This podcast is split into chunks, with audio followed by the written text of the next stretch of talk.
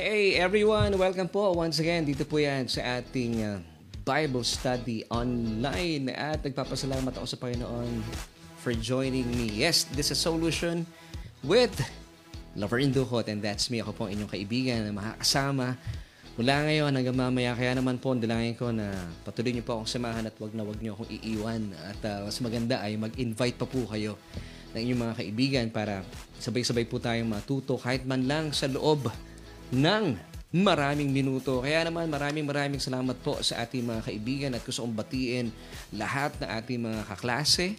Yes, mga kasama natin nag-aaral, saan man po kayong panig ng daigdig na roroon sa ngayon. Isang mapagpalang uh, umaga, tanghali at gabi. Siyempre pa, kayo po ay nasa iba't ibang uh, lugar po ng mundo. And of course, uh, I would like to greet ang ating mga kababayan dito po sa Pilipinas sa Luzon, Visayas, and Mindanao. And of course, sa uh, buong Mega Manila na isang mapagpalat mabiyayang gabi po sa ating lahat because we're coming to you live every Tuesday night at 7.30 via Facebook Live. And of course, kung kayo po nanonood sa atin pong programa via Facebook Live, ay uh, wag po natin kakaligtaan na itong mga letters na ito, LFSS. Ano ibig sabihin ng LFSS? like, follow, share, and subscribe. Kung kayo po naniniwala at napapagpala sa ating programa. Salamat po for being our kaagapay, kabalikat sa ating gawain. Nang sa gayon ay mas mabilisan pang maipahayag ang mensahe ng Ebanghelyo ng ating Panginoong Heso Kristo. At uh, syempre pa, kung kayo rin po ay nanonood via our YouTube channel, please don't forget to hit the notification bell so that you won't miss an episode. Sa gayon ay sabay-sabay po tayo natututo at syempre pa ay uh, bibigyan tayo ng notification. Uy, ano na pala? panahon na ng ating Bible study online. Of course, dito lamang po yan once again sa Solution with Laverne Ducot. And of course, we're coming to you live. Gaya po ng sinabi ko kanina at bilang patut- patotoo, gusto ko ba nang batiin ng lahat ng ating mga nanonood live sa atin pong uh, uh, Facebook page. Of course, sina Sister Imelda Ramos. Good evening po sa inyo. Sister Gigi Cristobal Mendoza. Kumusta po kayo? And uh, sina Pastor Martin and Pastora Berna Atcha. Nakasama rin po natin every Tuesday, of course. Mga kabalikat po natin sila. Sila pa yung ating lead pastors sa Solution Grace Church. And by the way, gusto ko munang batiin ang uh, SGC Caloocan ng isang mapagpalat mabiyayang unang taong uh, anibersaryo. Yes, we will be celebrating our first year anniversary on Sunday, March 5, 2023 at 3 in the afternoon. So kung kayo po ay libre on that uh, day, of course, this coming Sunday na po yan, please join us at uh, sama-sama po tayo magdiwang sa kabutihan ng Diyos at makakapiling po natin bilang aming special guest on Sunday, walang iba kundi sina, or isang tao lang, isang tao lang, si uh, Brother Ruben Laurente. Tayo po kanya aawitan at bibigyan ng isang mapagpala at uh, talaga namang napakaganda at makasaysayang testimony. So, please, sa mga interesado po, you may uh, text us or call us para malaman po yung ating address uh, sa 09 985817212. Ngayon, sabihin ko na rin yung address natin. Tayo po matatagpuan sa second floor ng Anwar Building. Sama ba ma? Anwar? Anwar Building. Ito po ay nasa 3rd Street, 10th Avenue, Caloocan City. Second floor, Anwar Building. Sa taas po ito ng China Bank uh, sa may 3rd Street ng 10th Avenue sa Caloocan City. Yes, Sunday na po ito. Uh, please join us on Sunday. Of course, binabati natin sina Kimby and Pagurayan, Udarbe. Maraming maraming salamat po for joining us tonight. At uh, si Sister Merly Estacion Pilapil, si sino pa ba? Sina Sister Lizelle Pilotin. Yan. I'm hoping nakasama pa rin natin nanonood ngayon si Sister Lizelle. Maraming maraming salamat po for joining us tonight. And of course, sila Brother Robert D.S. Lubiran. Nandyan din po si Sister Eulalia Aragon. Maraming salamat din kay uh, uh, Sister Edsel Cuevas. Nandyan din sila Sister Ella at Pyongson Bulacan. Isa po sa mga churchmates namin. Sa SGC Caloocan. Of course, si Sister Rosemary Casoko. Yes, so maraming maraming salamat po for joining us. At uh, once again, we're coming to you live dito po sa aming uh, home studio. At biyaya po ito ng Panginoon. At sa gabi pong ito, ay napakaganda po na ating pag-uusapan na pangkaraniwan ay hati po ang paniniwala ng mga manan ng palataya concerning this topic. Kaya po minabuti ko na pag-usapan and of course in line din po with our anniversary happening on Sunday March 5, eh, maganda pong pag-usapan natin tungkol po sa ating pagdalo sa ating uh, pananambahan. Amen. So ito po yung ating message for tonight. It's entitled, Do We Still Need to Go to Church? Do we still need to go to church? At sa atin pong tanong, ay ibibigay ko na po sa inyo para ilagay niyo po sa inyong comment section o sa ating comment section ang inyong mga kasagutan. Kailangan pa bang magsimba ng isang mananampalataya? O hindi na? Ano sa palagay ninyo? So ilagay na po inyong mga kasagutan at simulan na po natin ang ating uh, mga pag-uusapan. Of course, dito lang yan sa inyong programang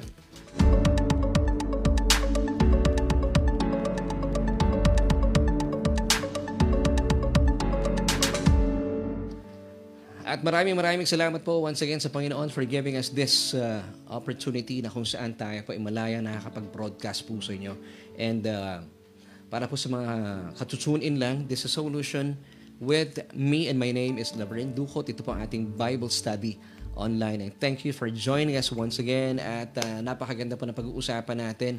As I've said kanina, ito po ay isang topic na hati po ang mga mananampalataya. So ang atin po message title for tonight uh, ito, do we still have to go to church?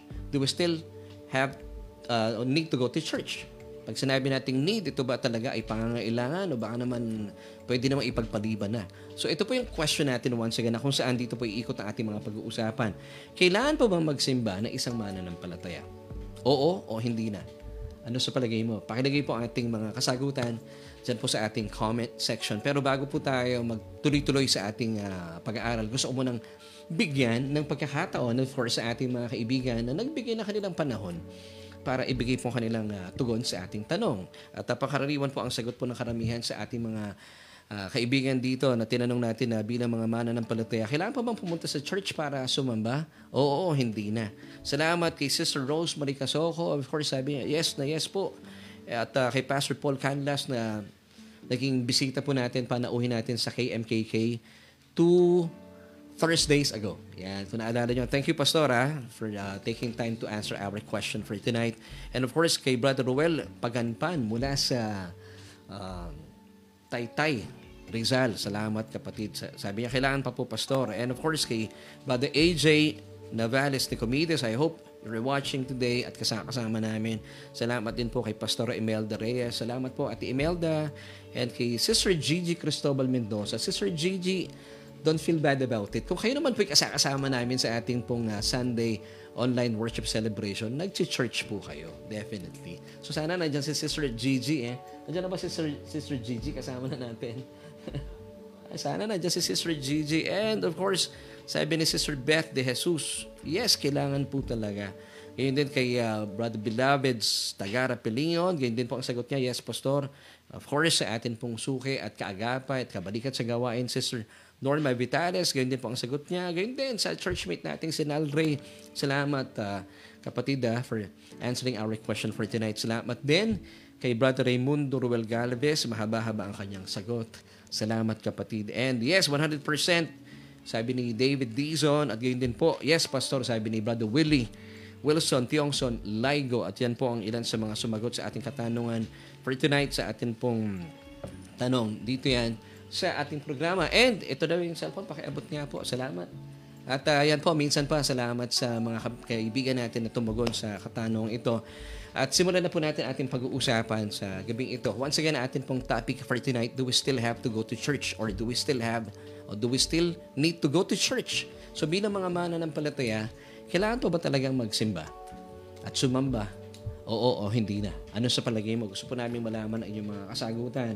And alam niyo po, way back uh, November 10, 2019, para po sa kabatiran ng ilan uh, ay uh, nagbukas po yung ating search, Solution Grace Search Las Piñas.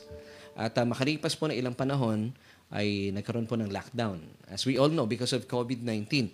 Alam niyo, bago pa man po dumating ang pandemya, meron pong isang kaibigan, actually hindi lang isa eh, dalawa yata, ang nagsabi sa akin, wala pa po itong pandemya. Sabi niya sa akin, bakit pa kailangan ninyong magbukas ng search? Hindi na kailangan umaten ng church because we are the church.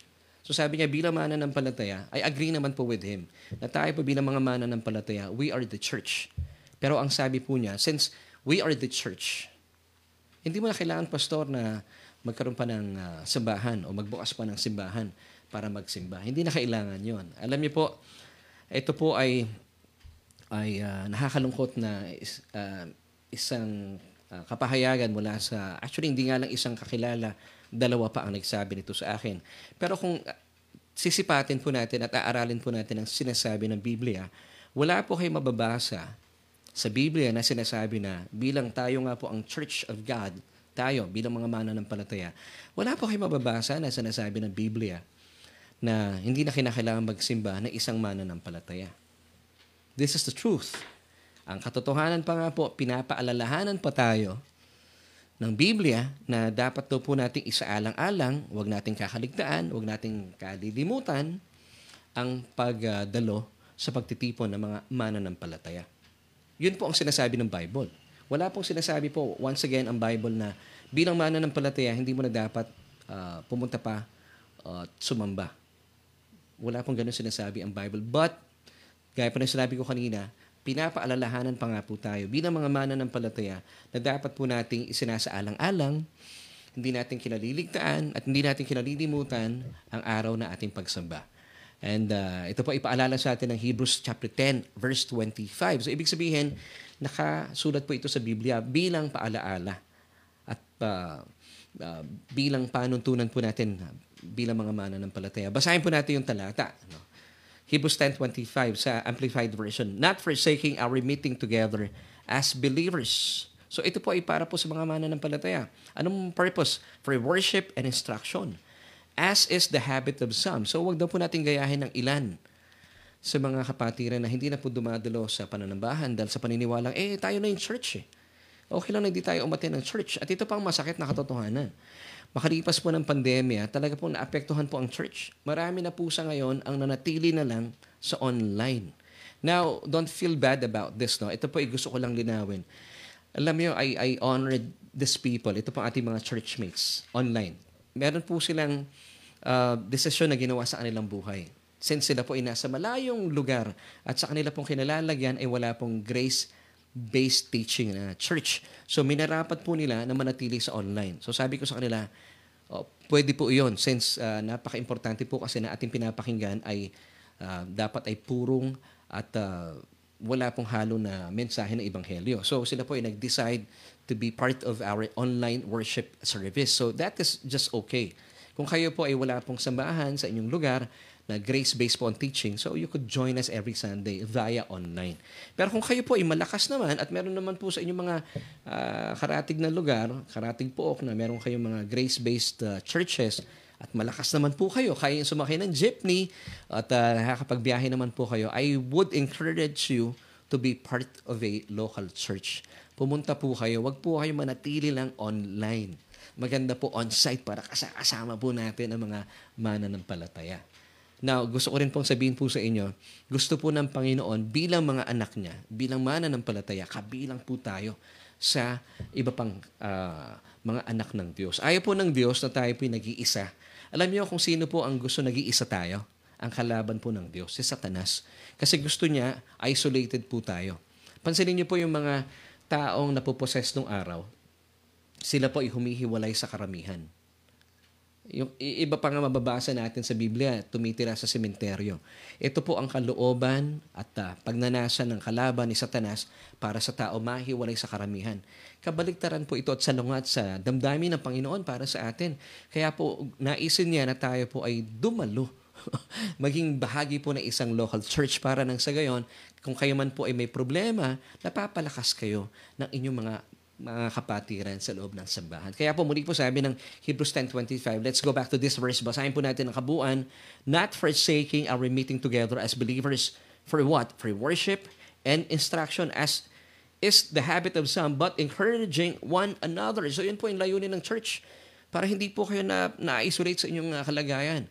Na-encourage pa kayo with the kapatiran na kasama natin sa church. Now, let's continue breathing and all the more faithfully. Take note of the word faithfully. So, ibig sabihin, hindi lang po kayo umaattend sa church na uh, bungi-bungi, eh, bungi-bungi. Ibig sabihin, nag-church kayo ngayong Sunday, then next Sunday, hindi kayo mag-church. Dapat faithful po tayo umaattend sa church as you see the day of Christ's return approaching.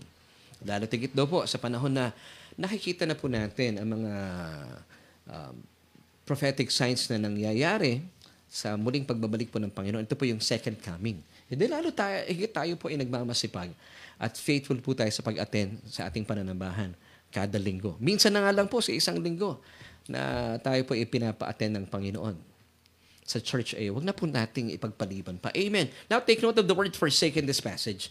Tinignan ko po yung word dito na forsake kasi ang, ang unang uh, sinasabi po ng Hebrews 10.25, not forsaking. So, um, I was encouraged to look for this word, forsake. Sa English, ano ba ibig sabihin nito sa dictionary? So, inahanap ko po, sabi ng dictionary, pag sinabing forsake, to renounce or turn away from entirely. Iba pang uh, kahulugan po nito ay to abandon, to give up, to leave permanently, to renounce. So ayaw po ng Panginoon na iwan po natin ating mga church.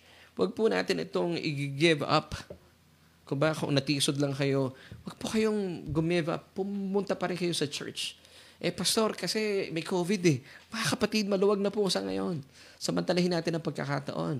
Kung kayo po yung malakas, at uh, meron naman pong grace-based uh, church po sa inyong karatig na lugar, importante po, nandun tayo, wag lang sa online, on-site. Pero once again, I honor this uh, mga kapatiran po natin.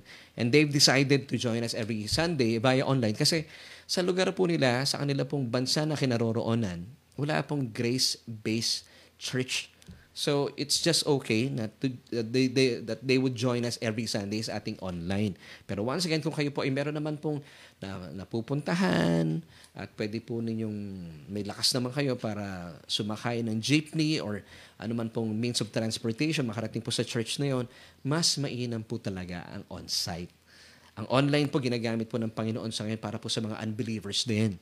Kaya nga po ay uh, would uh, make lambing po sa inyo na i-share po ninyo itong ating broadcast para marami po ang napapagpala at nabubuksan ang isipan ugnay po sa mayamang kapahayagan ng Ebanghelyo ng ating Panginoon Heso Kristo. Now, uh, sa pagpapatuloy, tinignan ko rin po ang salitang forsake sa sa Tagalog. Ito po ang ibig sabihin ng Tagalog pala ng forsake. Talikdan, alisin, pabayaan, sumuko, mag-iwan, umalis, hindi pansinin, kaligtaan. Now, tinignan ko rin po yung Hebrews 10.25 sa Magandang Balita Biblia. Kung gaano po kaimportante ang paalaala po ng Panginoon sa atin. So basahin po natin ang uh, Hebrews 10.25 sa Magandang Balita Biblia. Huwag nating kaligtaan. Take note ha, nandun yung word na huwag nating kaligtaan. So ibig sabihin, dapat faithful po nating isinasaalang-alang ang araw ng Sunday. Huwag nating kaligtaan ang pagdalo sa ating mga pagtitipon. Gaya ng ginagawa ng ilan sa halip. Palakasin natin ang loob ng isa't isa. Lalo na ngayon nakikita nating malapit na ang araw ng Panginoon. So, nang tinanggap mo ang Panginoon Heso Kristo, ikaw isa ng mananampalataya. Born again Christian. Ikaw yon Tung kayo po itumanggap sa Panginoon. Now, ikaw ay kabilang na sa tinatawag na kawan ng Panginoon, ng Diyos. O we call it Universal Church, kung saan kabilang po dito ang lahat ng mananampalataya sa buong mundo. So, kabilang na po tayo dito sa Universal Church. But, gusto po ng Panginoon, you must be part of a local church.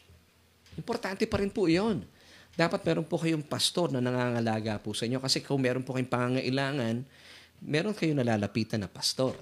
Kasi kung sa, sa, sinasabi niyo, hindi pastor, nanonood naman ako sa uh, pastor na sa iba yung sa iba yung dagat eh. Pag meron po kayong pangangailangan, bawa meron kayong kasal, hindi niyo pwedeng tawagin 'yon.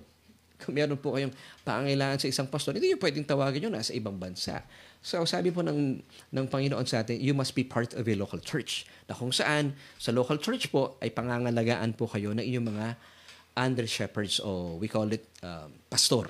Kasi po ang ating Panginoon Heso Kristo, He is our chief shepherd. Kami naman po mga pastor, itinalaga ng Diyos para pangalagaan kayo bilang mga under shepherds kung saan kami po ang amin pong uh, assignment ina inatang po sa amin ng Panginoon ay pakainin po kayo ng regular na pagkain ng salita ng Panginoon. Nang sa gayon ay hindi po kayo maging malnourished sa salita ng Panginoon. So ito po yung panuntunan ng Diyos. Kaya po hindi pwedeng walang church na pangkaraniwang sinasabi po ng ibang mananampalataya. Eh tayo naman ang church pastor eh. Ba't kailangan pang may, may church? Hindi na kailangan umatin pa ng church. Kasi po sa church, nandun po yung pastor. At ang trabaho po ng pastor, pakainin kayo sa pamagitan po ng kanya pong pagpapahayag o pagpipreach ng mensahe ng Ebanghelyo. So ito po yung panuntunan ng Diyos na hindi po natin pwedeng banggain o salungatin. Meron ba tayong verse dito, Pastor? Yes, meron po. It's found in Romans chapter 10, verse 14. Uh, Basahin po natin sa magandang balita Biblia. Paano naman sila tatawag sa Kanya, sa Panginoong Jesus, kung hindi sila sumasampalataya? Paano sila sasampalataya kung wala pa silang napapakinggan tungkol sa Kanya? Paano naman sila makakapakinig kung walang mangangaral sa kanila? So, importante talaga, itinalaga po ng Diyos kami mga mangangaral, mga under shepherds, mga pastor, para kayo po ay makarinig po mula sa amin ng uh, tunay na ebanghelyo ng Panginoon. So, ito po yung uh, inaatang po sa amin na uh, assignment ng Panginoon. So it should be the true gospel of Jesus Christ. So mga pastor na nanonood sa ngayon, kaya po napakalaki po ng responsibility natin. Ang trabaho po natin, ang iniatang po sa ating responsibility ng Diyos bilang mga under shepherd ay pakainin ang, ang, ang kanyang kawan, ang mga tupa na ating Panginoon. Nang sa gayon, hindi po sila maging malnourished, hindi po sila mamayat, bago sila po ay manatiling malusog at masigla ang bawat kaluluwa ng mga mananampalataya. Amen. So once again, please be reminded that Jesus, our Lord, is the chief shepherd. Tayo po yung mga under shepherds. Amen. Na inatasan po ng Diyos na, ano pong trabaho natin mga pastor? Yes, I'm talking to you, uh, uh, kapatid kong pastor. Yes, tayo po ay magpapakain ng salita ng Panginoon para mampanatiling malusog at masigla po ang kaluluwa ng bawat mananampalataya na inilagak po sa ating pagtitiwala. Ito po ay uh, uh, sinasabi rin at paalaala sa atin ng Jeremiah chapter 3 verse 15. Basahin po natin. And I will give you shepherds according to my heart who will feed you with knowledge and understanding. See, ang trabaho natin is to feed the flock. Tuloy po po natin Acts chapter 20 verse 28. Take care and be on guard for yourselves and for the whole flock over which the Holy Spirit has appointed you as overseers. So, sino po ang nag-appoint po sa atin? Mismo ang banal na spirito. To be an overseer. So, ito ang trabaho ng pastor. To shepherd, to tend, to feed, to guide the church of God which He bought with His own blood. So, ito po mga anak ng Diyos na tinubos po ng Panginoong Heso Kristo sa pamagitan ng kanyang dugo, napakahalaga po ito sa ating Panginoong Heso Kristo. Kaya nga po, inilalagay po tayo sa isang local church na kung saan hindi po tayo kalat-kalat, Nandun po tayo sa local church para pangalagaan ng inilagak ini, uh, na pastor para po sa inyong pangangailangan. So ito po ang panuntunan ng Diyos because He is a God of order. Hindi pwedeng part po kayo ng universal church eh wala tayong local church. Magulo po iyon. Ayaw po ng Panginoon ng kaguluhan dahil siya po ay Diyos ng kaayusan. Nakita po natin, napakaayos ng Diyos. Kung kayo po ay taga Las Piñas o karating na lugar sa Las Piñas, pwede nyo po kaming samahan every Sunday at 9.30 in the morning. Meron po tayong um, uh, pananambahan sa Solution Grace Church Las Piñas. Yes, ang amin pong itinuturo, ang amin pong mensaheng uh, binabahagi every Sunday, grace-based teachings po tayo. At ito po itumutukoy po kay Kristo at sa kanyang mga tinapos na gawa sa krus ng Kalbaryo. Amen! So, bilang mga mananampalataya, karapatan po ninyo. At dapat talagang kayo po'y kumakain at pinapakain ng inyong pastor ng tunay na ebanghelyo. So dapat bilang mananampalataya, maging masusi po kayo sa inyong bawat kinakain. Di ba tayo rin po sa mga kinakain natin? Kaya nga po meron po mga logo yung ating mga binibiling pagkain kasi pag sumakit ang tiyan po ninyo, nagkaroon po ng problema sa inyong digestive system dahil po sa inyong kinain, pwede nyo balikan yung inyong pinagbilhan, kung ano man pong pangalan ng produktong yon. Gayon din po sa ating mga church. So dapat po masusi po at alam po natin kung saan po kayong church uh, kabilang. Nang sa gayon ay na filter din po natin kung tama ba ang ating pinapakinggan. Ito po ba ay tunay na ebanghelyo? Baka naman ito po ay ibang kwento. Now, karapatan po ninyo na suriin ang inyong bawat pinapakinggan. Now, ang tanong marahil, eh pastor, paano ko man, naman na masusuri na tunay bang ebanghelyo ang ipinapakain sa akin aking pastor sa aming sambahan? Well, Praise God. Thank you. At uh, inyo po itong tinanong. Magandang tanong po ito. Alam niyo po ba may sagot po dito ang Biblia? Para po masuri natin, ma-filter natin, am I really um, being fed with the, the true gospel of Jesus Christ? Kasi karapatan po natin ito. Hindi lang kayo basta-basta subo ng subo ng pagkain, tapos kayo po ay ay uh, madidisgrasya, magiging malnourished, magiging uh, may impatcho kasi mali po inyong mga nakain o magkakaroon po ng problema sa inyong sistema. In this case, sa atin pong kaluluwa. Now, ano po yung basihan? Ano yung pamantayan natin? Yes. Praise God. Meron pong panuntunan na binigay sa atin ng Biblia. It's found in Jeremiah chapter 23, verse 4. Basahin po natin. At nang sa gayon, mas maging masusi po tayo sa ating pagpili ng ating uh, mensaheng pinapakinggan. At maging uh, masusi tayo sa, sa simbahan na kung saan tayo ibibilang po natin ating mga sarili bilang mga regular na miyembro na kung saan ito po irregular din po nating pupuntahan bilang kabilang po sa isang local church bilang isang mananampalataya. So basahin na po natin Jeremiah chapter 23 verse 4. I will set up shepherds over them who will feed them. Take note ha, ang trabaho po nating mga pastor, magpapakain lamang, who will feed them and they shall, they shall fear no more, nor be dismayed, nor shall they be lacking, says the Lord. So para nakatitiyak po tayo na tunay na ibanghelyo po ang inyong kinakain at hindi po ibang kwento para po walang masamang side effects. ay dapat po uh, ang ginagawa po ng pastor, nakagaya ko, nagaya po ng binasa natin in uh, Jeremiah 23 verse 4, ang dapat po nararanasan isang mananampalataya kayo po ay pinapakain ni pastor. Now take note, ha? let's go back to the verse once again. Jeremiah 23 verse 4, I will set up shepherds over them. Yung tempo dito, yung flock po ng, ng Diyos. Kayo po ito, mga mana ng palataya. Who will feed them? Take note, who will feed them and not beat them. So ibig sabihin, ang trabaho po namin mga pastor ay pakainin po kayo to feed you with the true gospel of Jesus Christ and not to beat you with the harsh words, o mga condemning words o, kasi pangkaraniwan alam niyo po sa aming church at ito po rin ang pamantayan natin sa even sa SJC Caloocan na pagkasunduan po namin aming mga lead pastor sa pulpito pangalalaman po ng Panginoong Heso Kristo ang amin pong uh, pag-uusapan at tatalakayin. Hindi po tayo mangungundi na ng anumang pangalan ng simbahan o tao kasi po pangkaraniwan ay nangyayari sa pulpito, ginagamit din po ito ni pastor para paringgan yung kanilang mga membro. Hindi po marapat yon Napaka-unethical po noon. Kung kayo po ay kabilang sa mga ganyang sambahan, ako, hindi po marapat na kayo po ay nakakapakinig ng mga ganitong klase ng mga um, mensahe na, na nagpaparinig, nananakit. Minsan merong gustong pagalitan si pastor, isang tao lang. Pero pinaparinggan niya, hindi matukoy tuloy ng mga tao, niraratat niya ang buong sambahan. Isang tao lang po ang gusto niyang patamaan. Well, of course, gaya po na sinabi ko kanina, hindi po ito marapat para sa isang pastor na pasakitan, uh, pagsalitaan ng masasakit na salita ang kanyang mga miyembro. Because once again, ang trabaho po namin mga pastor, kami po, tayo po mga under-shepherds, kung kayo po isa rin sa mga pastor na nanonood sa ngayon, ang trabaho natin, we have to feed the flock not to beat them with harsh words or condemning words. Hindi po natin trabaho yun. Malaki po ang responsibility natin sa Panginoon. So, wag niyo pong gagawin po iyan. Amen. Ito po ay hindi po marapat. Napaka-unethical po para sa isang pastor. So, muli po sabi ng talata, ang trabaho natin is to feed the flock, not to beat them with condemning words. Now, balikan po natin Jeremiah 23 verse 4a. I will set up shepherds over them who will feed them. And I pray na ito po yung maging malinaw.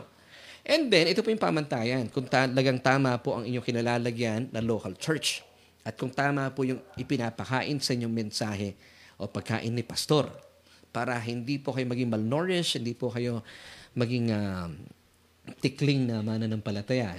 Dapat kayo po ay lumulusog ng lumulusog at nagiging masigla. Now, let's go back to uh, Jeremiah 23 verse 4. This time, basahin natin yung ikalawang bahagi ng talatang ito bilang pagpapakita sa atin ng tatlong bagay na dapat natin isaalang-alang. Kung tamang mensahe ng Ibanghelyo o tamang Ibanghelyo po yung ating pinapakinggan. And they shall fear no more. So pag nakakapakinig daw po tayo ng salita ng Panginoon, yung tamang Ibanghelyo, papapawi po ang anumang takot. Nor be dismayed. Hindi na po tayo mababalisa pa um, mapanghihinaan ng loob, nor shall they be lacking, says the Lord. Ang Diyos po ang nagsabi na hindi po tayo pagkukulangin sa ating mga buhay. Amen! So, malinaw na batayan po na ibinibigay po sa atin ng Jeremiah 23 verse 4 na kung tama po ang pinapakain sa inyo na mensahe ng Ebanghelyo. Of course, ito po ay tumutukoy kay Kristo at sa kanyang mga tinapos na gawa sa krus ng Kalbaryo. Tatlong bagay po ang dapat natin isaalang-alang. Number one, uh, ito po yung konteksto natin, Jeremiah 23.4, hindi ka na mangangamba pa. Amen. Ito pang sinasabi ng 2 Timothy chapter 1 verse 7. For God has not given us a spirit of fear, but of power and of love and of a sound mind. So dapat kapag kayo po ay nasa church na iyan, hindi kayo dapat na natatakot. So kapag natatakot kayo, hindi po tunay na ebanghelyo ang inyong pinapakinggan. So once again, that's 2 Timothy chapter 1 verse 7. Sundan po natin ang isa pang talata, 1 John 4:18. There is no fear in love. Take note, wala daw pong takot kapag sakdal na pagmamahal ang mensaheng inyong pinapakinggan. There is no fear in love, but perfect love casts out fear. Amen. This is 1 John chapter 4 verse 18. So kung ang inyong pong church na kinabibilangan ay uh, nagpapahayag po ng tunay na ebanghelyo, wala po dapat itong takot at pangamba kayong mararamdaman. So that's number one. Ikalawa, ayon po sa Jeremiah 23 verse 4, batayan kung tunay na ebanghelyo ang napapakinggan mo, ayon sa talatang ating binasa kanina, ikalawa, hindi ka na mababalisa. Matthew chapter 11 verses 28 until 30 sa message version. Are you tired, worn out, burned out on religion? Come to me, sabi ng Panginoon Jesus. Get away with me and you'll recover your life. I'll show you how to take a real rest. Walk with me and work with me. Watch how I do it. Learn the enforced rhythms of grace. I won't lay anything heavy or ill-fitting on you. Keep company with me and you'll learn to live freely and lightly. Wow! Ito po mismo ay galing sa bibig ng ating Panginoon. So, wala dapat na uh, pagkakataon na tayo po magiging balisa. Kasi gusto ng Panginoon na mamahinga nga po tayo. So, this is the true message of the gospel of Jesus Christ. Ikatlo, ayon po sa ating mga pinag-uusapan na batayan kung tunay na ebanghelyo ang napapakinggan ayon sa Jeremiah 23 verse 4. Hindi ka na pagkukulangin pa at ito po yung mismong sinabi ng Panginoon. Ating Panginoong Diyos. 2 Corinthians chapter 1 verse 20, For all the promises of God in Jesus are yes and in Him amen to the glory of God through us. Sinasabi ng iba, nako, prosperity gospel yan. Kaibigan, no such thing as prosperity gospel. Although meron po nagpipreach po nito, this is not the gospel. But I would be a substandard preacher kung hindi ko po aaminin sa inyong katotohanan na sa Ebanghelyo kasama po na pinaging maalwa ang buhay natin. Amen. Gaya po ng binasa akong talata, 2 Corinthians chapter 1 verse 20, For all the promises of God in Jesus are yes, and in Him, amen, to the glory of God through us.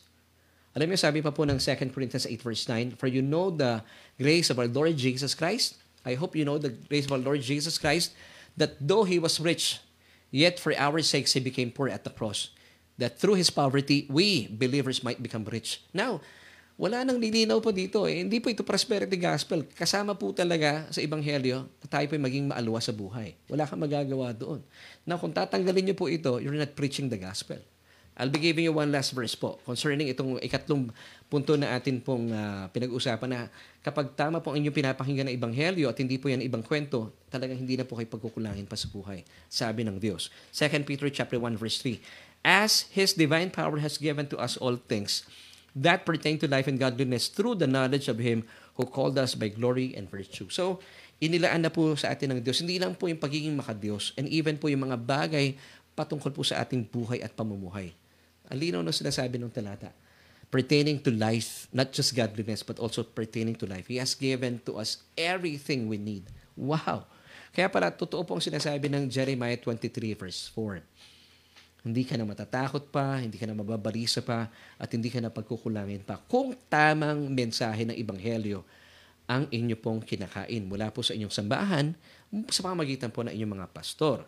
So, balikan po natin yung ating katanungan. At uh, ito po yung main topic natin for tonight. Kailangan pa ba natin talaga magsimba bilang mga mananampalataya? Oo o hindi na. So, pangkaraniwan pong tanong sa akin ng ilang mga, ng mga kapatiran, bakit daw po kaya hindi sila nilulubayan ng mga problema at samot-sari mga pasakit sa buhay bagaman sila daw po imana ng palataya at ito raw po ay nagbibigay sa kanila ng sakit ng ulo. Na pangkaraniwan itong mga kapatirang ito, hindi po dumadalo talaga ng regular sa pagtitipon sa church. Well, they would say, Pastor, kasi may trabaho po ako. Well, naintindihan po natin po iyon. Of course, importante rin po ang trabaho ninyo. Pero naniniwala po ako as uh, a child of God, you could come to Him your Father in heaven. Ipanalangin po natin. Kung gusto po natin talaga na mabakanti tayo every Sunday, alam niyo, marami kaming testimony sa church. Pero kami mga kapatiran, hindi lang isa. Sa kagustuhan po niya maglingkod every Sunday, alam niyo ang kanyang patakaran. Pag ako'y nagkatrabaho, at nagkatrabaho po siya, ayoko ng may linggo. And the Lord answered him. Amen. So pwede. Now, sabi nga nakasabihan, kung gusto, may paraan. Pero kung hindi naman, eh talagang hindi po kayo makakal- makakawala sa inyong oras na kinalalagyan. So pwede nating isaalang-alang ipanalangin sa Diyos, Lord, gusto ko po mag-church ng Sunday. Gawin niyo naman pong uh, bakante yung Sunday ko. Pwede yon Amen. So ngayon, balikan po natin yung sakit ng ulo. Pangkaraniwan po, nararanasan po ito talaga. Hindi kayo mawawala ng problema. Ah, hindi matatapos-tapos ito. Ngayon, pangkaraniwan, ito pong karanasan ko bilang pastor. Ito po yung nararanasan ng mga kapatiran nating hindi natin nakakasama ng regular sa church. Now, speaking of headache, alam niyo po ba, meron pong apat na common na sakit ng ulo. Gusto ko lang ipakita po sa inyo at ipapaalam po sa inyo yung simpleng dahilan at uh, remedy o solution para maiwasan po ang sakit ng ulo. Now, here are the four um, common types of headaches. Of course, number one, yung sakit ng ulo. Headache. Ikalawa, migraine, yung kirot ng ulo. Masakit talaga ito. Ikatlo, dizziness, yung pagkahilo. At yung ikaapat, naku, ayaw na ayaw ko to. Dati meron ako nito, vertigo. Yung bang tipong pag nakahiga ka, umiikot ang mundo mo. pag nakatayo ka naman, ikaw naman ang umiikot. Ang sakit po nito talaga sa ulo. Now, bakit po natin nararanasan ang sakit ng ulo? Alam niyo po ang simpleng sagot dito, sabi ng mga medical experts. Napakinggan ko rin po ito sa kanila and it's true. Ang dahilan, dahil kinukulang po tayo, hindi sapat yung ating pag-inom ng tubig. Ganun lang kasimple. Tubig. Pag sinabing tubig, walang halo. Purong tubig. Kung kaya nararanasan po natin itong headache, dizziness, vertigo, migraine. Now, para makaiwas po tayo sa mga sakit ng ulong ito. At talaga namang hindi ka maging productive kapag masakit ang ulo mo. Eh, mas, ma- mas mainam, eh, tayo po ay umiinom ng sapat na tubig. Sabi po ng mga medical experts, at least, ah, minimum of 8 glasses of pure water daily. At least. Pero mas mainam kung uh, kaya nyong 10 to 12 glasses of water every day. So, importante po ito. So, kaibigan, uh, ito po ang nararanasan pangkaraniwan ng isang taong nahihilo. Sumasakit ang ulo. Kulang sa tubig because our body is consists of 70% water. Isipin mo, ganun, ganun po ang, ang uh, hinihingi po ng ating katawan, 70% na tubig. Kaya po dapat meron tayong uh, at least 8 glasses of pure water. Take note ha, pure, puro. Hindi po bilang dito yung kape. Kasi yung kape merong asukal, may kape, may gatas.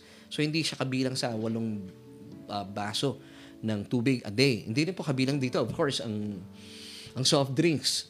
Eh, puro asukal po ito. Oo nga, may, may ano to, may tubig pero may asukal. Now, bakit po natin nararanasan po ang sakit ng ulo? Physically speaking, sabi nga po ng mga medical experts, kulang tayo sa water intake. Marahil na sa anim na baso lang kayo, yung iba nga, kulang pa. Ganon din po tayo sa buhay natin bilang mga mana ng palataya. Bakit sumasakit ang ating ulo, ang ating kaluluwa?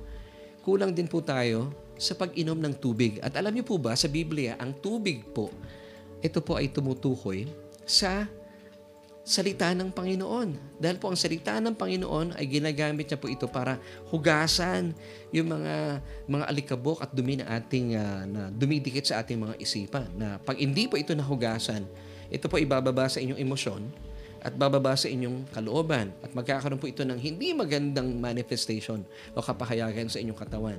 Nagdudulot ng sakit at karamdaman. Di ba? Kung naalala niyo po, kapag tayo po umiinom physically ng soft drinks, milk tea or coffee, tapos hindi nyo sinundan ng ano, ng tubig, ng purong tubig, ano nangyayari po sa atin? Lumalagkit ang lalamunan natin. Ako, pangkaraniwan, nararanasan ko po ito, kaya hindi na po ako talaga panatiko ng soft drinks kasi asukal yun eh. Or minsan iced tea, milk tea, coffee. Di ba? Pwede kang ma-dehydrate. Pwede po magkaroon ng problema ang inyong lalamunan, ang inyong bituka, ang inyong tiyan. At pwede pang humantong ito sa dehydration. Naku, masakit po yon yung iba nga, constipation pa eh. Now, ganun din po tayo. Bilang mga mana ng palataya, kapag hindi po natin tinutubigan yung ating kaluluwa, nagiging malagkit po yung ating kaluluwa. Paano nagiging malagkit? Kasi tumatanggap po tayo marahil from uh, Monday till Saturday. Nakakatanggap tayo ng mga malalagkit at mga masasamang balita ng mundo. Sabi, nalalagkitan po tayo, di ba? Ngayon, kailangan natin ng tubig ng salita ng Panginoon para mahugasan tayo. Gayon din po, 'di ba sa sa physical nating uh, kalagayan, kapag tayo po ay natatapunan ng soft drinks sa ating kamay o sa ating balat, 'di ba napaka eh, napaka hindi komportable sa pakiramdam at maari pang mag-cause ng allergy kapag nanatili po yung soft drinks sa inyong balat. Ano pong una natin ginagawa? Gusto natin maghugas ng tubig para mawala yung lagkit. Kasi kung mananatili po yung lagkit sa inyong mga balat, magiging prone po kayo na dikitan ng alikabok ng mga dumi. At pag ito po'y nanatili sa inyong katawan o sa inyong mga balat, pwedeng humantong sa allergies sa kate o whatever na hindi po magiging malusog. So, gayon din po tayo bilang mga mananampalataya. Why do we ha- still have to go to church? Para nahuhugasan po tayo ng mensaheng ibinibigay sa atin ng ating mga under shepherd, ng mga pastor na kagaya ko. Na kung saan, hindi lang kayo dapat pupunta sa church. Dapat nakikinig po tayo. Pag nakikinig po kayo, ibig sabihin, iniinom po natin yung tubig na ibinibigay sa atin ng salita ng Panginoon para nahuhugasan po tayo sa mga malalagkit na dumikit sa ating mga isipan. Para hindi na po ito bumaba pa sa ating emosyon, sa ating puso at sa ating mga kalooban. Para hindi na po ito magkaroon ng masamang kapahayagan sa ating katawan na pwedeng humantong sa sakit at karamdaman. Amen. Kaya nga po ang sinasabi sa atin dito ng Romans chapter 12 verse 2, Basahin ko po sa magandang balita Biblia. Every time po na nakikinig kayo ng salita ng Panginoon, nahuhugasan tayo ng tubig ng kanyang salita. Now, let's read Romans chapter 12 verse 2 sa magandang balita Biblia. Huwag kayong makiayon sa takbo ng mundong ito. Mag-iba kayo sa pamagitan ng pagbabago ng inyong pag-iisip upang maunawaan ninyo ang kalooban ng Diyos kung ano ang mabuti, kalugod-lugod, at ganap na kalooban niya. So, the, the, the, the time na kayo po ay nakikinig, hindi lang kayo basta nasa church, ha, nakikinig po kayo. Nag-aaral kayo ng salita ng Panginoon. Dito na po nangyari yung pagbabago ng isipan. Nahuhugasan yung mga mali nating isipan. Di ba? Parang naifa-flush po. Parang sa uh, pasintabi po, di ba? Pag tayo po pupunta sa ating palikuran, kailangan po natin buhusan yung ating palikuran ng tubig para ma-flush out po yung dumi at hindi po mangamoy, hindi po mag-cause po ng uh, bakterya sa ating palikuran. Ganon din po tayo marumi po yung tinatanggap natin, dumidikit sa ating uh, isipan, sino, uh, ano pong pamamagitan ng Diyos para ma-flash out po ito mga ma- malalakit at mga maruruming balitang tinatanggap na ating kaluluwa sa ating isipan, ang salita ng Panginoon. Nang sa gayon, malaman po natin kung ano po yung wasto, kalugod-lugod at ang uh, sakdal na kalooban ng Panginoon. So ang tubig po talaga ang ginagamit ng Panginoon para mawala po itong mga dumi na nakadikit sa ating isipan na nagkukos ng sakit ng ulo, ng kirot ng ulo, ng uh, pagkahilo at pagkaliyo. Amen. Ephesians chapter 5 verse 26 tells us that He might sanctify or cleanse her. Yung her po dito, the church tayo. With the washing of water by the word. Amen. So tayo po bilang mananampalataya, hindi na po tayo nililinis pa ng dugo ni Kristo. Nalinis na po tayo ng dugo ni Kristo once and for all, yung ating kasalanan. Ang kailangan lang po natin sa ating pang-araw-araw na buhay para tayo po'y managumpay at hindi po tayo manlagkit yun, at hindi na po sumakit ang ating mga kaluluwa, ating isipan, kinakailangan na lamang po natin, hindi na po yung dugo ng Panginoon. Yun po ay sapat na minsan para po sa ating mga kasalanan. Ang kinakailangan lamang po natin, nahugasan tayo ng kanyang tubig, ng kanyang salita. Amen. Hindi po ba napakahusay po ng salita ng Panginoon? Kung paano po natin nakikita ang tubig sa atin pong uh, physical na katawan na importante po nating iniinom po ito para ma-flash out po yung dumi na ating katawan. Gayon din po ang panuntunan o batayan o sistema ng Diyos sa atin pong kaluluwa. Kasi bilang mananampalataya, wala nang problema sa iyong spirito. Born again na po ang ating mga spirito. Ang kinakailangan lamang po na linisin ng kanyang tubig, ng kanyang salita, yung atin pong isipan. Kasi tumatanggap rin po tayo from uh, Monday till Saturday, ng uh, mga malalagkit at masasamang balita mula po sa mundong ito. So pagdating ng Sunday, kaya po we have still to go to church. We must go to church. It's a need for us to go to church because every Sunday, at kung meron pang Bible study, mas mainam. Every Tuesday, nahuhugasan po tayo ng mayamang tubig ng Panginoon. Take note, at tubig. Walang halo po ito. Hindi pwedeng may halo. Gaya po nung pinag-usapan natin kanina, 8 uh, glasses of uh, pure water. Hindi po kabilang dito yung soft drinks, milk tea, iced tea kasi may halo po yun, eh, may gatas yun, may asukal. It should be pure water. Amen. So napaka-importante po nito. At ganito rin po tayo sa ating buhay bilang mga mananampalataya. So ano po sa tingin ninyo kapag uh, hindi kayo nakakapagsimba? Yun na nga po ang sinasabi ko kanina pa. Kapag patuloy po kayong tumatanggap ng mga malalagkit at masasamang balita na hatid ng mundong ito, manlalagkit po ang inyong kaluluwa, ang inyong isipan. At magiging prone po kayo sa mga dumi at alikabok o mga bakterya na pwedeng dumikit sa inyong isipan. At makaka-apekto po ito sa inyong damdamin at sa inyong kalooban. Kaya tuloy, nagiging masungit ka, maldita ka, or kaya suplado ka, at uh, hindi po maganda ang inyong mga desisyon sa buhay. At ito po ay magkakaroon ng masamang kapahayagan or manifestation sa ating physical na katawan. Napapansin mo, hindi lang sumasakit ang iyong kaluluwa. bugnutin ka na, masakit pa ang ulo mo. So, yun po yung masamang consequence po nito. Kaya po importante talaga na tayo po'y uma-attend regularly ng church at nakikinig ha. Take note ha, hindi na kayo basta-basta pumunta sa church.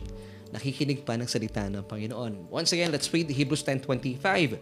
Not forsaking the assembling of ourselves together as is the manner of some, but exhorting one another, and so much the more as you see the day approaching. So, samantalahin po natin ang kalayaan na meron po tayong um, kalayaan sa ating bansa. At lalo tigit ngayon, no? Maluwag na. Pwede na tayong magpunta sa ating mga church, um, mga, sa ating mga churches. Wag lang po kayo manatili sa online. Ito yung hindi kagandahan na idulot ng pandemya. Eh. Alam niyo, yung mga nasa likod po ng pandemya ito, sinadya po nila na ang mga tao po'y tamarin na hindi na mag-church. Hindi po ito kalooban ng Diyos, kaibigan. Once again, binasa po natin Hebrews 10.25, not forsaking the assembling of ourselves together as is the manner of the psalm. Huwag po natin gayahin yung ibang mga mananampalataya because imbitahan pa po sila and tell them to go to church regularly every Sunday. Alam niyo po, natutuwa kami sa aming family at uh, nakalakayan din po na aming mga anak. Yung pong Sunday namin, it should be uh, the day for the Lord. Hindi po ito negotiable. Even po ng panahon na hindi pa ako pastor. Kasi pwede niyong sabihin na eh, kaya mo naman sinasabi yan, Laverne, kasi pastor ka. Hindi po, kahit po nung ako po'y bata pa pinalaki po ako ng aking mga magulang, especially na aking uh, nanay, yung Sunday po, it should be uh, araw para sa Panginoon. Non-negotiable po ito. Hindi po kami nakakapunta sa church sa mga pagkakataong may mga emergencies lang. Pero kung uh, kakayanin po, eh dapat talaga nasa church tayo because this is the day of uh, the Lord. So dapat po non-negotiable po talaga ito. Huwag natin ipagpalit sa uh, anumang gawain pang iba pinakamahalaga po ang araw ng linggo talaga para sa Panginoon. Dahil para maiwasan na po natin ang mga sakit ng ulo sa ating kaluluwa, sa ating isipan. Amen. At nang sa gayon, hindi rin po tayo ma-dehydrate. Naku, napaka pangit na pakiramdam po na nadi-dehydrate po tayo. Manunuyo po kayo. At pag dumating po ang problema sa inyong mga buhay, yun na.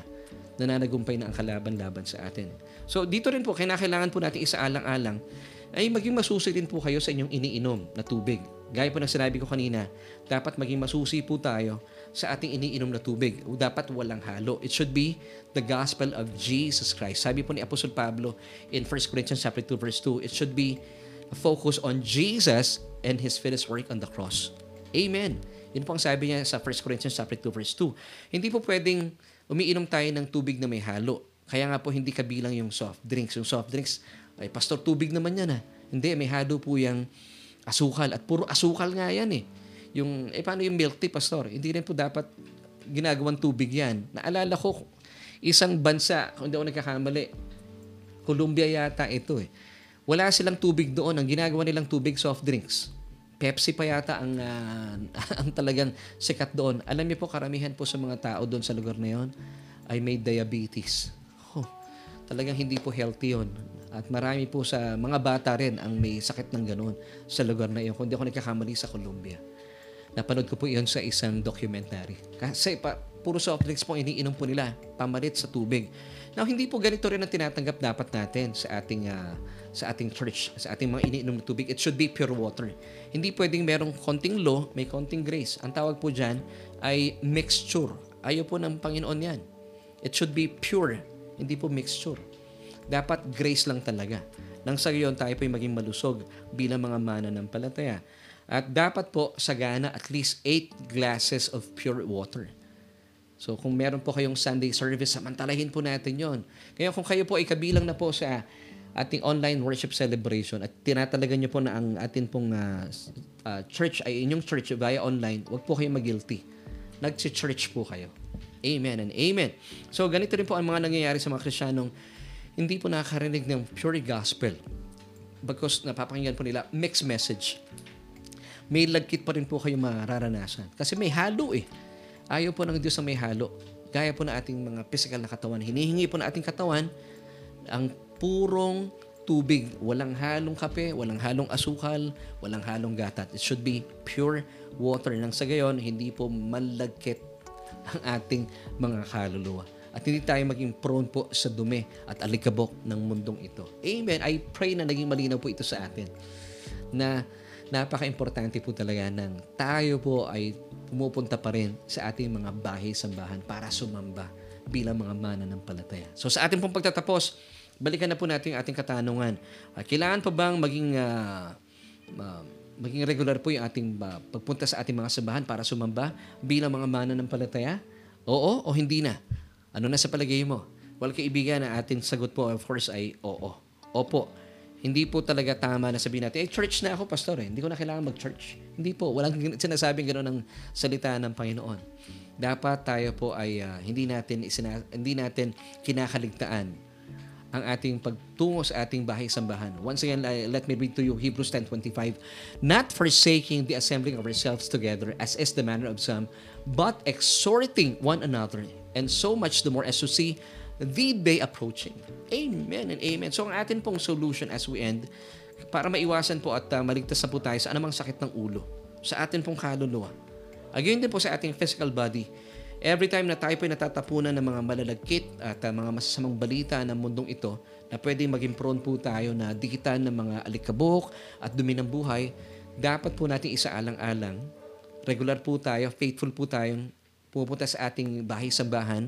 Hindi lang basta-basta pupunta, makikinig ng salita ng Panginoon. At sa pamamagitan po nito, tayo po ay napapakain ng inyong mga pastor ng tamang ibanghelyo at umiinom ng tubig. Purong tubig dapat ha nang sa gayon, mawawash out po, ma-flash out po lahat ng mga alikabok at dumi na dumikit po sa atin. Dulot po ng uh, bagsak na kalagayan ng mundong ito. Now, yung tubig po na ating iniinom sa pamagitan ng ating pakikinig ng Ebanghelyo na ating Panginoon Heso Kristo, ito po ang ginagamit ng Diyos para linisin po tayo mula sa mga malalagkit at mga maruruming balita na hatid ng mundong ito. At pinapalitan po ito ng mayaman at purong biyaya at nananaga ng kapahayagan ng salita ng Panginoon. So tubig po yung kailangan natin. Ephesians chapter 5 verse 26. Once again, basahin po natin. That He might sanctify and cleanse her. Yung her po dito is the church with the washing of water by the word. So tayo po bilang ng palataya as we end, muli po ipinapaalala ko bilang mga Christians, born again Christians, kagaya ko at kagaya mo, sapat na po yung minsan uh, pagtigis po ng dugo ng ating Panginoon sa krus ng Kalbaryo hindi na po kinakailangan na tayo po ay linisin pa ng dugo ng Panginoon. Sapat na po yun minsan. Ang maglilinis lamang po sa atin sa ngayon ay ang purong tubig ng kanyang salita. Kung kaya't kinakailangan po natin pumunta pa rin sa church ng regular. Faithful po tayo dapat. Hindi po dapat bungi-bungi yung ating Sunday. Isinasaalang-alang po natin ang araw ng linggo na tayo po ay sumamba bilang mga mana ng palataya. So dapat na negotiable po yung Sunday natin. Isipin nyo, dalawang oras lang naman pong hinihingi sa atin ng Panginoon. And of course, kung gusto niyo pa pong lalo pang tumibay at lumagang inyong pananampalataya, kung hindi sapat sa inyo yung 8 glasses of water, pwede kayo mag 10 glasses or to 12 glasses of pure water. Mag-umattend pa kayo ng Bible study gaya po ng ginagawa natin every Tuesday. Amen. So, ito po ang uh, susi talaga para naiiwasan po na tayo po yung manlagkit umiinom tayo ng purong tubig ng ating Panginoon para tayo po ay nalilinisan. And only the Word of Christ can wash away our fears and uh, worries in life. Amen. So be washed and be cleansed by the water of the Word of the Lord. So once again, as we end, um, iwan ko po sa inyo Ephesians chapter 5 verse 26 that He might sanctify and cleanse her with the washing of water by the Word. Thank you so much, kaibigan, for joining me tonight. Dalayan ko po na naging pagpapala po sa inyo ang ating mga pinag-usapan at uh, naging malinaw na po sa atin talaga. Ang Sunday po, dapat non-negotiable. It, it should be the day for it, the Lord. Because it's Sunday, S-O-N-D-A-Y. Sunday. Kaya nga po pag Sunday, binabati ko yung mga churchmates namin ay Happy Sunday, S-O-N-D-A-Y. It's the day of Jesus. Kung saan tayo po sama-sama sa church ay uh, magpupuri at sasamba sa Kanya at uh, kakain ng salita ng Panginoon at iinom ng Kanyang purong tubig, walang halo. Walang asukal, walang kape, walang milk tea, wala pong, uh, walang gatas. It should be pure water. Nang sa gayong mahugasan po tayo. Anumang malalagkit at uh, mga masasamang at maruruming balita na pumasok sa ating kaluluwa ay ma-flash out po nitong salita ng Panginoon, ng kanyang tubig na siyang lilinis po at lumilinis sa ating mga kaluluwa. Ngayon kaibigan, I would like to give you this opportunity. Kung kayo po ay laging sumasakit ang inyong kaluluwa, ang inyong ang inyong, uh, ang inyong ulo, At uh, sabi mo, pagod na pagod na ako, Pastor. Gusto ko maranasan ng uh, buhay na masaya, ganap at, kas, at uh, punong-puno ng kagalahan. Well, kaibigan, ang susi po dito, ma- mainam po na sumang-ayon po tayo sa paanyaya ng Diyos sa atin. Alam niyo po yung paanyaya ng Diyos sa atin, tanggapin po natin ang kanyang bugtong na anak na bilang ating Panginoon at tagapagligtas. At uh, ito po ay paniwalaan natin sa ating puso, sabi ng Romans 10 verse 9, na siya po ay namatay sa krus ng Kalbaryo para tayo po itubusin sa ating mga kasalanan. Pero hindi po na, nanatili siyang patay. Siya po ay nabuhay na maguli. Na sino mang mananampalataya po sa Kanya ay ituturing po ng Diyos na matuwid sa Kanyang harapan. Nang sa gayon, maranasan po ninyo ang isang buhay na ganap at kasaya-saya. So all you have to do, tayo po ay magpipray and pray this prayer with me tanggapin po natin ang Panginoon. Buksan po ninyo ang inyong mga labi, ang inyong mga nguso. Ika nga, kakalinsabay ng inyong mga puso. Pwede po ba yan? So please pray this prayer with me. Sabihin niyo po ito mula sa inyong puso. O Diyos, kinikilala ko po na ako'y isang makasalanan, walang kakayahan para iligtas ang aking sarili. Kaya naman, Jesus, sa gabi pong ito, tinatanggap kita bilang aking Panginoon at sariling tagapagligtas. Dahil naniniwala po ako na sa iyong mga pagdurusa at kamatayan doon sa krus ng Kalbaryo ay iyon ang winakasan at pinawi ang aking kasalanan. Salamat, O Diyos, sa iyong kaloob na katwiran at sa iyong kaloob na buhay na walang hanggan. Dahil ang aking pangalan ay totoong nakasulat na sa aklat ng buhay. Amen at amen. Kung isa po kayo sa sumabay sa panalangin ito, binuksan ang inyong mga labi na nagmumula sa inyong mga puso, manampalataya po kayo. Kayo po iligtas na. So all you have to do, samahan po kami every Tuesday night sa atin pong Bible study online. And of course, kung kayo po wala pang church, join us every Sunday at 9, uh, 10 in the morning sa atin pong online worship celebration via Facebook Live, of course. At uh, gusto ko naman po kausapin sa ngayon ng ating mga kaibigan, mga mananampalataya. Marahil isa po kayo sa mga naniniwala na okay lang yung online. Okay na yung ano, church naman ako, eh, hindi ko na kailangan mag-church pa. Pero nabuksan po isipan no, na hindi pala dapat ganoon. At na, isa rin po kayo sa mga mananampalatayang nabuksan ang isipan na hindi po dapat kayo umiinom ng tubig na may halo.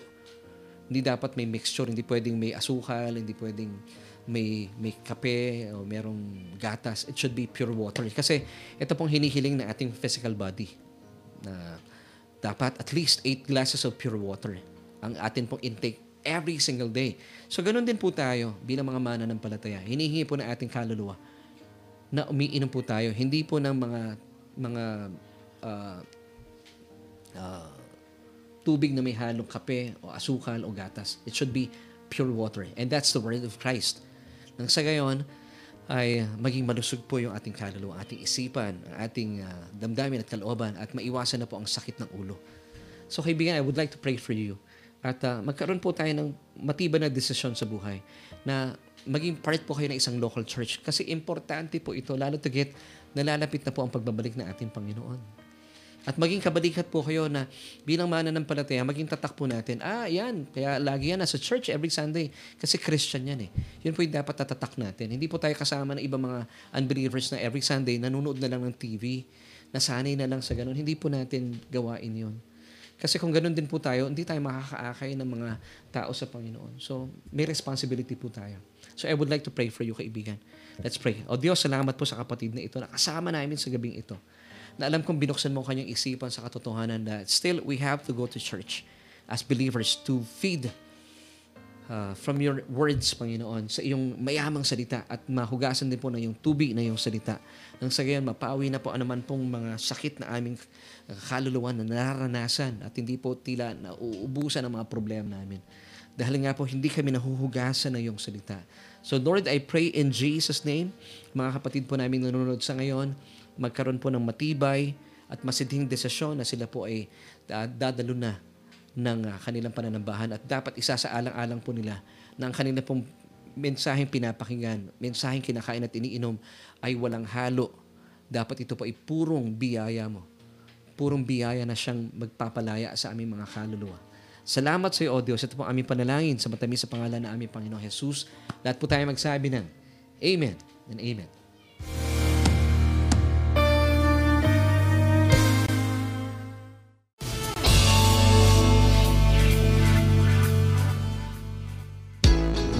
Well, kaibigan, tayo po ay nasa huling bahagi na ng ating uh, programa and uh, I would like to say thank you once again. Salamat po for keeping me company sa halos mahigit sa oras na po natin pagsasama. And of course, gusto ko munang uh, pasalamatan din ating mga kaibigan na patuloy pong sumusuporta sa ating gawain. Yes, this is a solution with Laverne Ducot at gusto ko pong pasalamatan ng personal sa Sister Maylene and Brother Roy Magadia. Thank you mga kapatid at uh, alam niyo po, talagang mula po sa kaibuturan po na aming puso ay nagpapasalamat po kami sa inyo dahil hindi po magtutuloy-tuloy ang gawain po ng Panginoon dito sa Facebook Live. And of course, kayo po ikabalikat din namin sa KMKK na kundi po sa mga kapatiran nating sumusuporta sa ating gawain. Salamat po na marami po sa inyo at uh, binabati po natin ang mga kapatid nating ito mula sa Qatar. Tama, si Brad, uh, Brother Roy, kumusta po kayo? And Sister Maylene Magade. And of course, hello to Ariel Mendoza ang hobby ni Sister Gigi. Nako, gusto na naming ma ma-meet in person itong uh, si Sister Gigi. So kapatid, don't feel condemned ha, kung kayo po ay kasama namin every Sunday. Member na po kayo ng ating uh, uh, church sa SGC sa atin pong online worship uh, service every Sunday. So thank you so much po for keeping us company and sa Thursday, meron tayong special guest sa KMKK. Please uh, samahan po kami. Bukas ilalabas natin yung promo. Kung sino yung guest namin, gusto namin ay sekreto muna. and of course, we would like to invite you come uh, Sunday, March 5 sa SGC Caloocan. We are going to celebrate our first anniversary. At kasama po natin to celebrate with us, to sing for us, and of course to give a testimony si Brother Ruben Laurente former member po ng the company of course papuri singer. So join us Sunday uh, sa SGC Solution Grace Church Caloocan as we celebrate uh, our first uh, anniversary. Yes, sa pangunguna po na aming mga lead pastors, uh, Pastor Martin and Pastora Berna. At, uh, at salamat po sa ating mga kaibigan, si Tita Corazon Valenzuela. Kami po ay nakikiramay po sa inyong pamilya. Salamat din po for joining us tonight. Salamat kay Sister Meruela Gurango, Sister Venus Mateo, nandiyan din of course si Sister Norma Vitales, atin pong member via online. Sister Norma, thank you. We honor you. Salamat po sa inyo kapatid. At sa atin pong mga nakasama, Sister Fe, Mapala, Grace Labadan, maraming maraming salamat kay Sister Corazon Bondok, Sister Hilaria Tawagon, at Tawagon. Maraming maraming salamat po sa inyo. Nako, hindi na kaya ng oras pa. So, pansamantala, gusto po namin magpaalam na sa inyo. And please, pakishare po yung ating uh, broadcast for tonight.